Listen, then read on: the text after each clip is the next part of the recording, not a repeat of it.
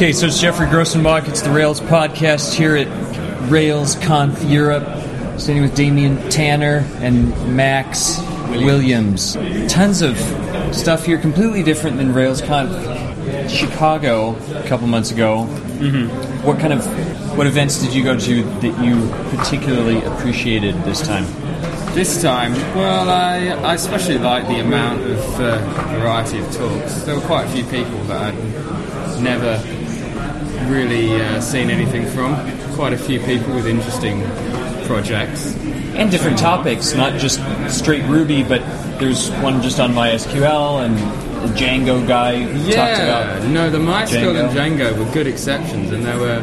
It was interesting to see people who did other stuff, but uh, obviously quite interested in the world of Ruby. The Django one was pretty good. I didn't see all of it, but uh, I mean, what did you think of it? Max? I thought the Kathy Sierra one was good as well, about the passionate users. That that was a nice, refreshing thing to have in a kind of geeky uh, technical conference. Definitely, especially because a lot of Ruby developers are a lot more concerned about the inter, inter, user interface, and definitely we want to build social sites along with other kinds of sites as well. So she, it was appropriate. Yeah, she has some wise words.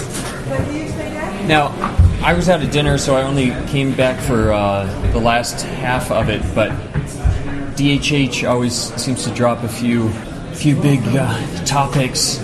Yeah, no, it's it's nice of him to save the uh, big topics for the uh, conferences. Gets everyone thinking, for sure. Because what in the morning he talked a little bit about the active resource and some of the other things coming up in the next Rails, but then in the evening he talked about criticisms of Rails and what people what he thought Oh, of that. we missed that. We went You missed either. that. Well, he tried to keep it pretty civil. I think there was a flower displayed at some point to, to ease people. And I And showed that in the morning. okay, and he admitted that he's kind of preaching to the crowd because people are here and they, they love Rails and want to, want to contribute anyway. But a lot of the people who want say, "Oh, Rails should do this or that," hmm. he's just saying, "Hey, Make a that's plugin." great. Go ahead and do it and look at it." So. No, that's really good. He wants to get other people involved with it.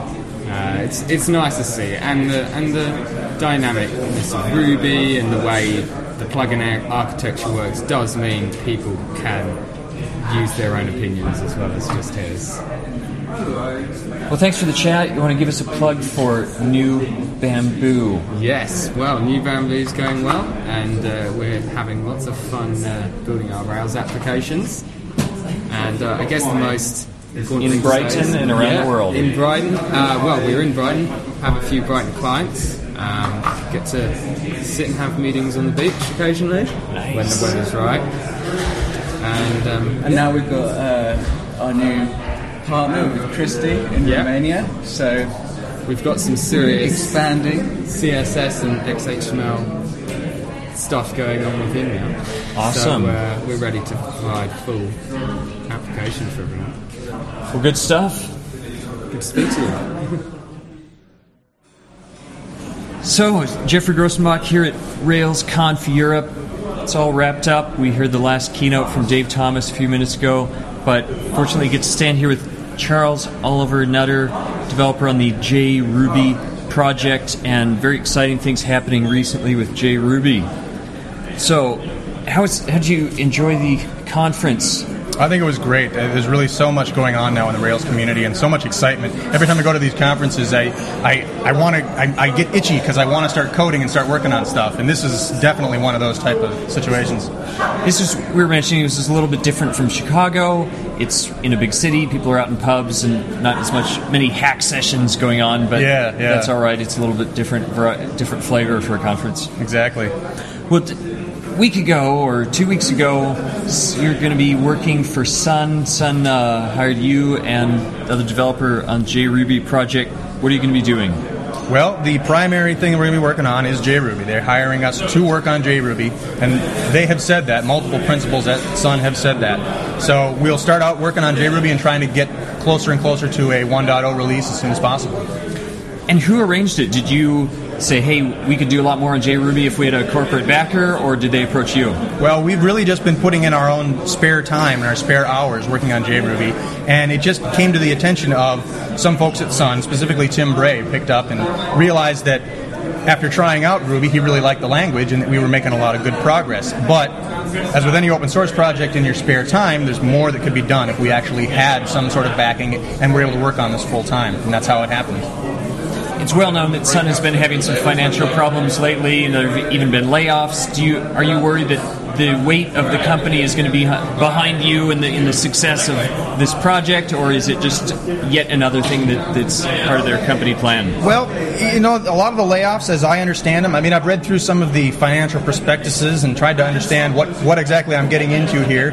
Uh, I think they've made a lot of good moves as far as some of the layoffs and, and trying to trim the, the costs. But uh, I'm not too worried about carrying the weight of the company, even though they have some difficult problems to solve to sort of turn a corner technology wise.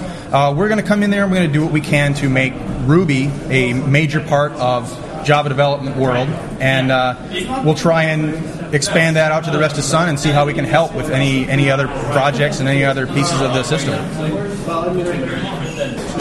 Are there going to be other developers from Sun also working on the project, or will it pretty much just be you and uh, forget the other gentleman's name. Tom. Tom. Tom. Okay. Yes. Uh, actually, I started just this past Monday. Okay. So. Uh, so I started Monday and then flew out Tuesday to come to the conference. So wow. things are definitely busy. We will probably be the core, remain the core developers on JRuby and the main committers.